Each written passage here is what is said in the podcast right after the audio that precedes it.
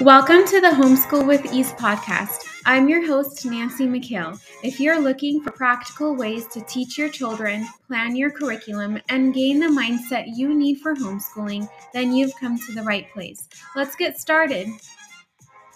Here are five really great tips for homeschooling your child. The first one I would say is to ask them what they want to learn about the more that we can incorporate what they're interested in to the learning that they have to do, the more inclined that they're going to be in learning and wanting to learn and participate in the activities and the lessons. Now you can combine in, or like incorporate what they like into the learning. So for example, if your child is just really into cars, like they love cars, they like all kinds of cars, and it's kind of hard to make that connection between cars and learning. Well, you can have them write about cars. They can, if they're a little older, they can like research different kinds of cars.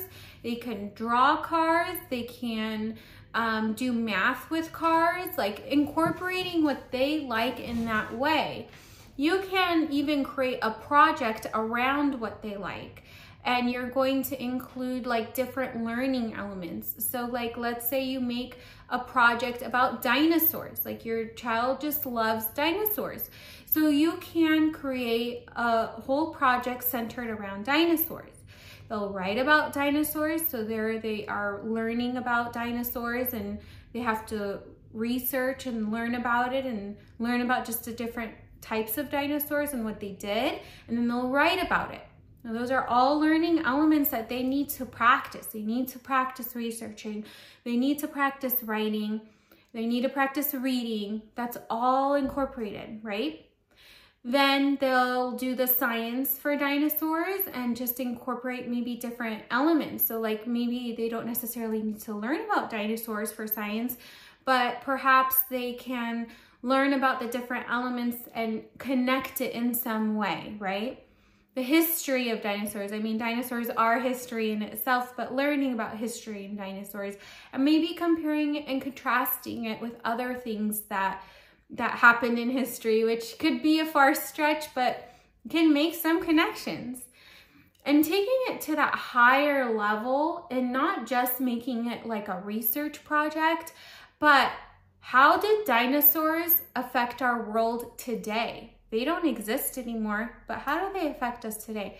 Those kinds of questions and having our children get to those answers really will help them with that higher level thinking and increasing and practicing those higher level thinking skills. The second tip that I have is to play classical music. Now, this is an easy tip you can play, just turn on classical music while your kids are working. It really sets the tone. It helps kind of calm the environment down and it does help them focus a little more. Can do this when they're reading, if they don't get distracted, doing math, writing, art, whenever they're just chilling and working on something, turn it on. You'll see a difference. And there are studies that show that it helps increase work productivity and even with math, it helps increase scores.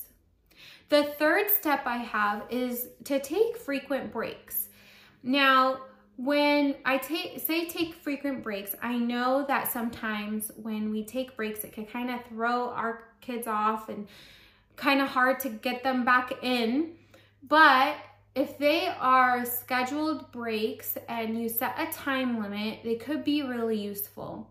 Sometimes we all need a break, even as adults. So sometimes it's nice for our kids to have five or 10 minutes to go, maybe run around outside, grab a snack, go do something like whatever they like to do for a few minutes and set a time limit. I always would recommend like set a timer and warn them like, okay, we have five minutes left, we have two minutes left, um, just to, to, to break up the day, break up the lessons, and then that's how you can get back on track. My fourth tip is to make what they're learning about, connect it with the real world in some way. Now, like a lot of times, our kids may ask, why do we have to learn about this? And we hear this a lot in math, right? Like, why do we need to learn this complicated math? um, but the more we can make like connections with what they have to learn about with the real world, how it applies to them, how it applies to just like their surroundings, their environment, the better and more engaged they'll be because they're going to see the purpose of learning what they have to learn. So, for example, if they are supposed to learn about, let's say, if they have to learn about like ecosystems, which is just different types of environment where animals live and learning all about that. Okay, why do we have to learn that? Why does that matter to us? Right? We're not living in the rainforest, right? Like, why do we have to learn about that? Well, it's important to learn about the world around us. And if you happen to travel, you could talk about like the different environments, the different ecosystems that you're in.